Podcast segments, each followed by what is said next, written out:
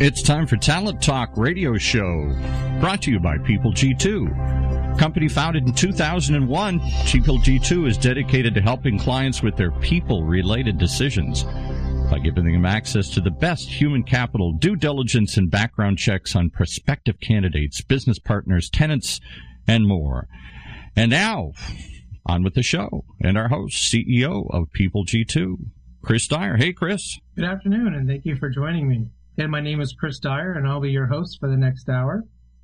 In case you're tuning in for the first time, the Talent Talk radio show features a wide range of guests who care about talent, or are just really talented themselves. On this show, we talk about talent in both those ways. First, as it relates to success and uncovering the secrets of really talented people.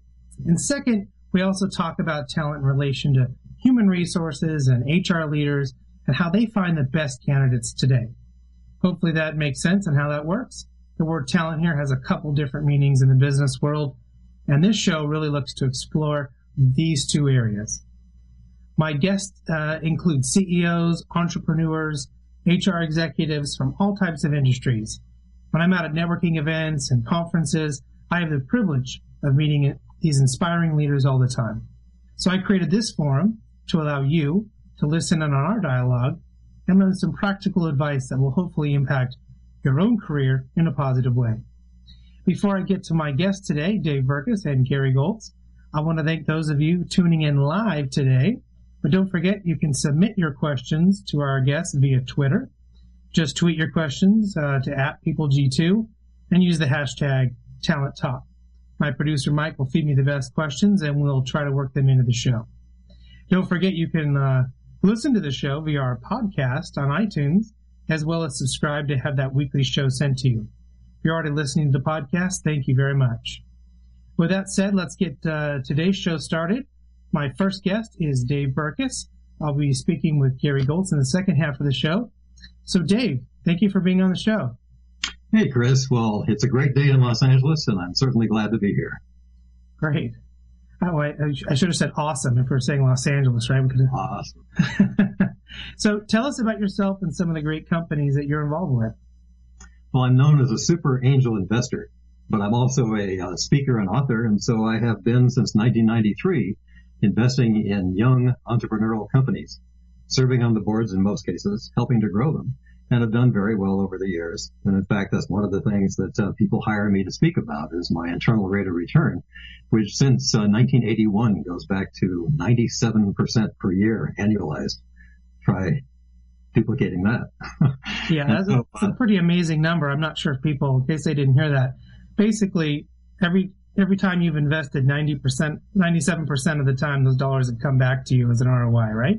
Even better than that. Even better. What that means is if uh, one investment returns a thousand times the amount of money you put in, that investment, of course, skews everything else. And I did have one of those. Right. And a few others that were very large as well. But the average uh, young startup uh, probably lasts an average, I hate to tell everybody this, of about two years.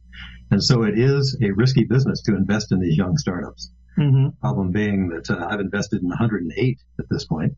And at uh, this time now, after 20 years of investing, uh, I've been on more than 40 boards. Today, I'm on 10, chairman of six of those, and four more nonprofits, which makes 14 boards. So I've been very actively involved in helping to manage some of these small startup early stage companies. And you have to define early stage from pre-revenue all the way through about 100 million in revenue. So early stage can be anything you want to describe it as.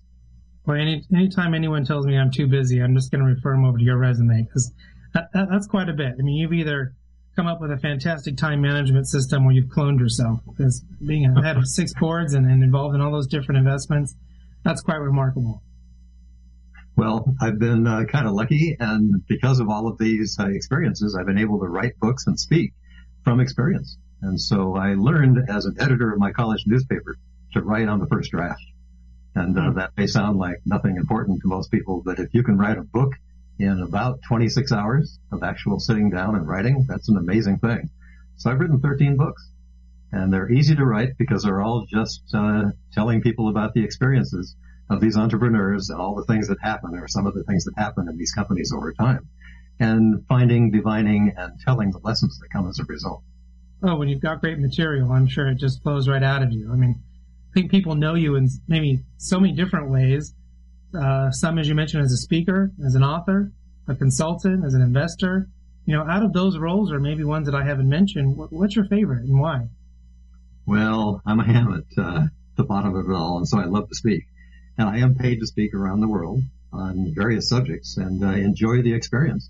Mm-hmm. So in the last year or so, I have been to places like uh, New Zealand for a week, where I was booked into one venue after another about a month ago for a full week, and uh, to places like uh, Bangkok in Thailand and uh, speaking in uh, places in Canada, United States, um, Berlin, just lots and lots of opportunities.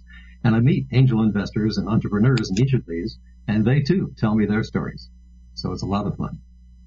Yeah, I mean, that's a lot of what we've seen even with this radio show. People just telling us their stories comes up with so much more information, material, and, and, and wonderful examples for other people that, you know, you couldn't possibly do on your own. Even with your incredible resume, I'm sure those other stories, those other things that you're hearing are just as impactful when you you repeat them on the next conference. Absolutely. Mm-hmm. So to kind of dial into one of these areas that you're known for, let's maybe talk about the investor. Uh, you know, how big of a factor is the talent within the company when you're considering and investing? You know, kind of one way to put this is: Are you betting on the horse, or are you betting on the jockey here? And that is the way to phrase the question. So thank you for that, Chris. It turns out that uh, it took 20 years to figure this out, so it isn't something you could get right away. But I think most of my contemporaries now agree that uh, it is the jockey because so many times we'll see an idea, a shiny nickel that we think is going to be the world changing idea that turns out to be nothing at all like the company that rolls out in the end. And so it is the person behind the idea, the jockey, that makes every difference. And the team that that jockey builds is the important part of making the continuity happen out of that idea as well. So I would always say it's the jockey at this point. And I would say that no business plan that I've ever seen, and I'm probably wrong by a small percentage, has ever survived the first six months in the marketplace. Now, just in case any of our listeners at home or podcast listeners are wondering if we're talking about horse racing or not, the, the, jockey here is really the, the, the team, the personnel. It could be the founder, it could be the executive team, the CEO. What Dave here is talking about is betting on the, the person or the team of people, the talent inside an organization to drive home those goals and to become a success. And I think what Dave's saying is that that is more important than that, that great idea, that shiny nickel, uh, for those organizations to be correct. Am I summarizing that correctly? It sure is. And I used to invest in the idea, and I've turned out in the last two or three years to flip that entirely and invest on the entrepreneur. Spend more time coaching the entrepreneur and find that there is an idea there, but it really ends up being quite a different one than the entrepreneur proposed. So, you know, over time, do you think that you've changed as a leader, maybe as these organizations have grown and you and you've grown as a person? maybe you can kind of, if, that, if the answer is yes, maybe you can kind of describe some of those changes for us. What's interesting to me is that I have always been a, leader by consensus. And you know that in a company, when there's an emergency, that's not a possibility, and the leader must uh, act decisively. But in most cases, it turns out that if you have a management team that you work with directly, and in my case as a board member, even as a board chairman, uh, the only way to get something done is by bringing people up to speed in a consensus mode before making the final decision. Unless, of course, it's an emergency, in which case everything changes. So is that something you've always done, or is that something you had to learn to do early on? I'd go back and say that I've always done that. Uh, mm-hmm. My first business, I began at the age of 15.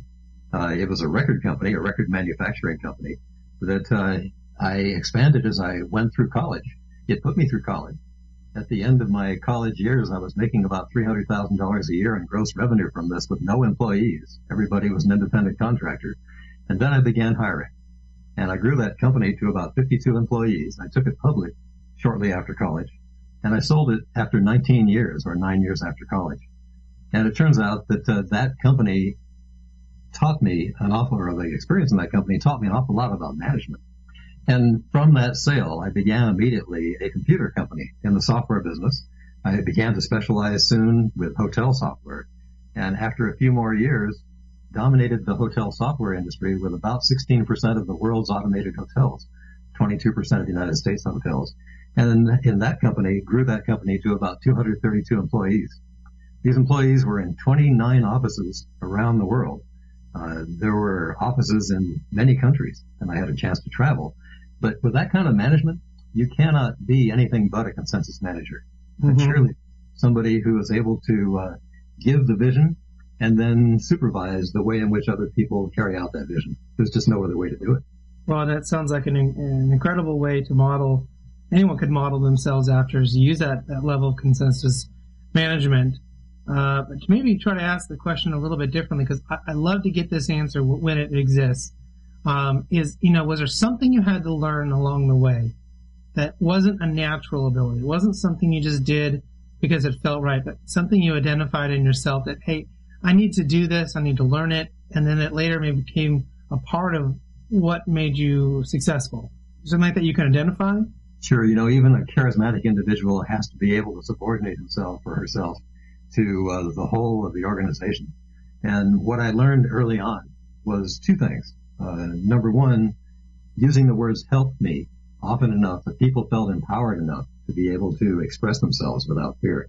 And second, asking the empowered employee uh, to do something by telling them what and why, but not necessarily how. And mm-hmm. if you think about that for a second, if you don't tell them how, you aren't demeaning them because you're not acting constantly like the supervising teacher.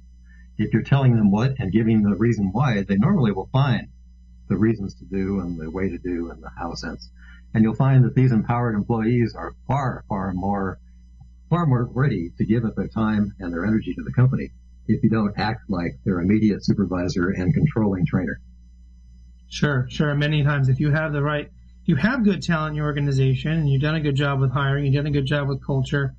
I think you're right that if you allow them that how, if you allow them that freedom to go in, it's almost autonomy to allow them that space to go and figure out how to solve that problem and bring in their other coworkers and and uh, people who they who they look up to to solve that problem. You now give them something that money can never give them, title can never give them. It's just that opportunity to solve that problem themselves and to really make a big impact on the company. So I think you raised up a very, very good point. So uh, I think what you were saying was sometimes you need to tone your own self down. You're a charismatic person, but you need to know how to take a step back and allow those other people to take that center stage when the time is right. Well, no kidding. And if you look at it from their point of view, the what's in it for me view, Mm-hmm. Almost everybody wants to feel like they are the person that is getting the job done, and they would hate to think that they're nothing more than your arms and legs. Mm-hmm. So for you to empower somebody and not tell them how to do the job, it's as much as saying you do it the best way and I'll support you. Well, we're talking about empowerment here and, and giving people those tools. Kind of leads right into the next question: is you know, does loving what you do help you drive your success? Oh, without question. I think that uh, for me, especially for all these years, that record company that I first described, I ran for 19 years. And that hmm. was strictly an act of passion. And the computer company was uh, another 16 years. And uh, there was one where every day going to work was almost every day going to work, a great day, a day of having a good time. And uh, it was an experience, not only a learning experience, perhaps a little bit of a teaching one too. And I think that the enthusiasm that you have for the job is more important than perhaps almost anything else that you bring in the way of either skills or uh, management capabilities. So we talked about some of the very specific things that you, have mentioned with being a leader by consensus and empowering people. Do you think there's any other specific skills or techniques on a very kind of practical level that really contributes to your success? But you know, you had again, we're looking for. Did you have to work on it over time? I think for me, I was lucky that it kind of came naturally that mm-hmm. uh, I wasn't going to teach everybody everything all the time.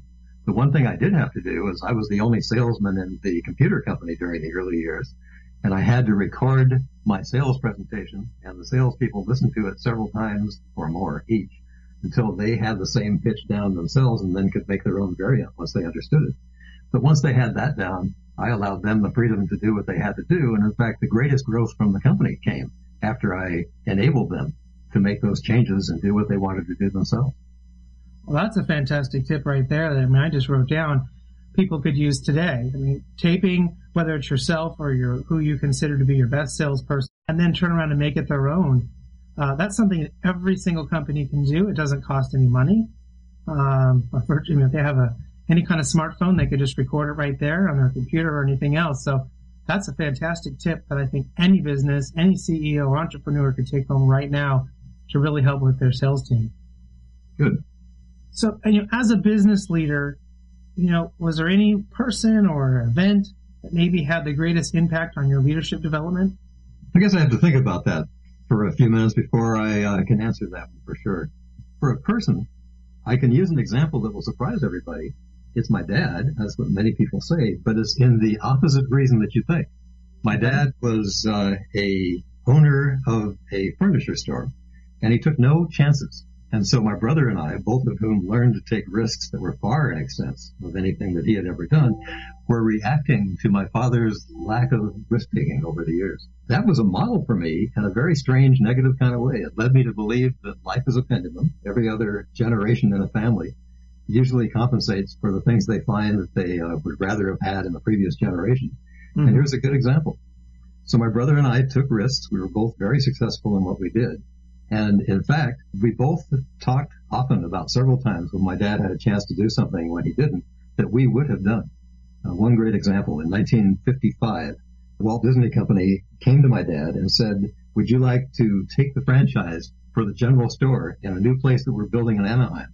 And it's going to cost you $56,000 in 1955 dollars. And dad said, that's way too much money and Anaheim is far too far from Los Angeles and no, there's no way. So the person who finally took the general store franchise in Disneyland probably did very well over time.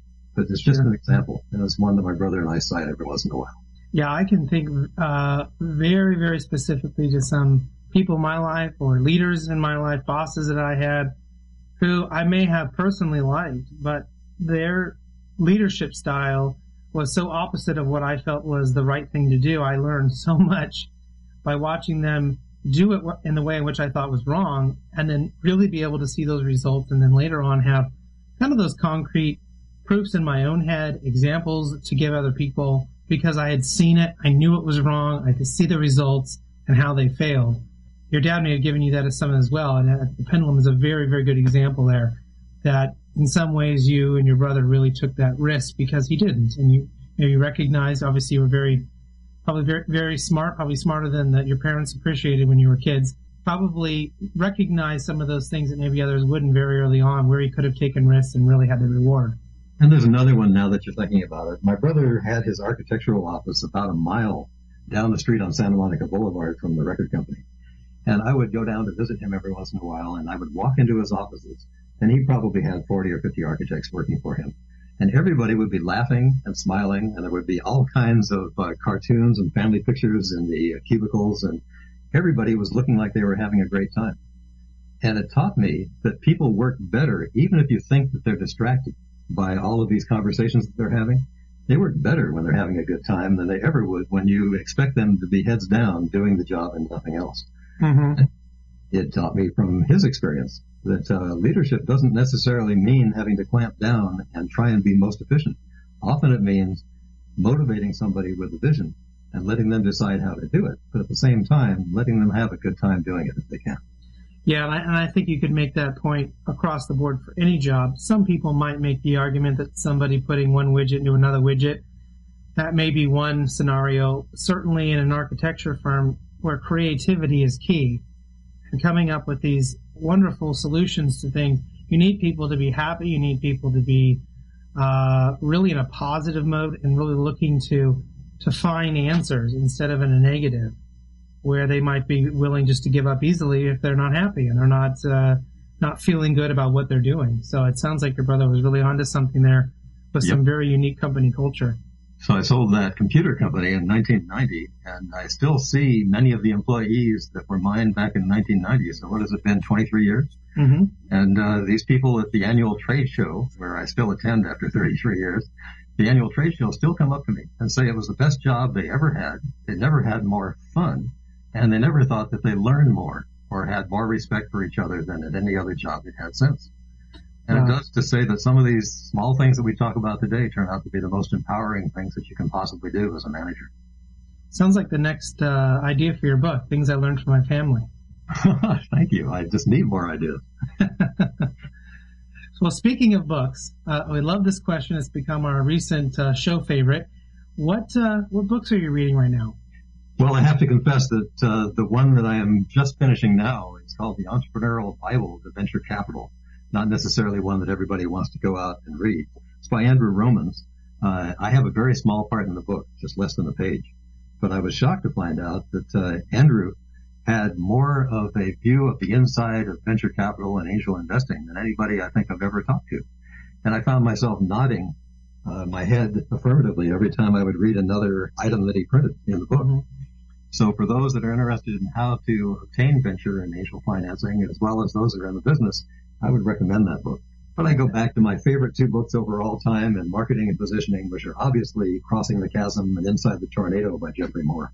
Those are those are all great books. And I know there's another one. Uh, I think it's you can you can negotiate anything. That's another one that's been on your top favorites you've ever told it me. It has to be my favorite book. Come to think of it, by Herb yeah. It was written in 1981.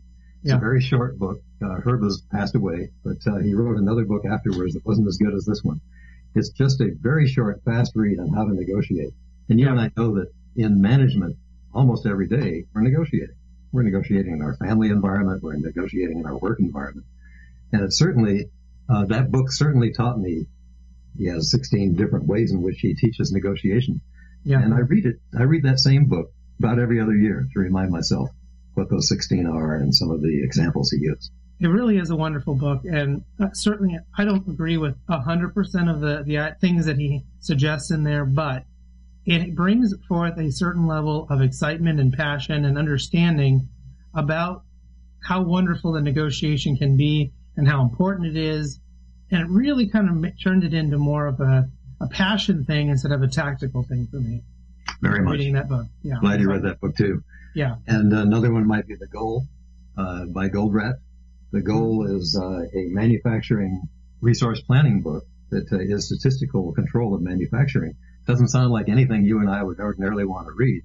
It's told in a story form, and I found that uh, the ways in which he teaches and the things that he teaches were absolutely as beneficial for a software company, therefore for almost any company, as it was for the manufacturing environment he was trying to teach into. So the goal by Goldratt. A lot of great suggestions people can add to their uh, their book lists. I know I've got a pile of books on the side of my uh, my by my dresser every night that I'm supposed to be reading, and I try to get through. But uh, usually when I show up to any sort of the meetings, especially the ones where you and I uh, end up sitting at together, I come home with a list longer than I'm already supposed to have read. But that's our uh, job, just keep yeah. you working. so you know, let's talk about the the talent that people have a little more as far as the, their personnel, you know, what's kind of advice would you have for our listeners looking to really develop the talent that they currently have? You know, how, how do you get the most out of each person? That's a good one. Um, the way that I've done it is by having others who have seen that movie before talk to those people in my company. And so in each of the companies that I've had, and in the companies that I help develop today, we usually end up having not just a governance board, a board of directors, but also an advisory board and we bring advisors from the industry who have been there before, in some cases gone as far as taking their companies public, but who have seen the various things that these managers who I'm dealing with now haven't seen in the past. Putting them together and uh, giving the advisors a small amount of stock and at the same time let them be heard.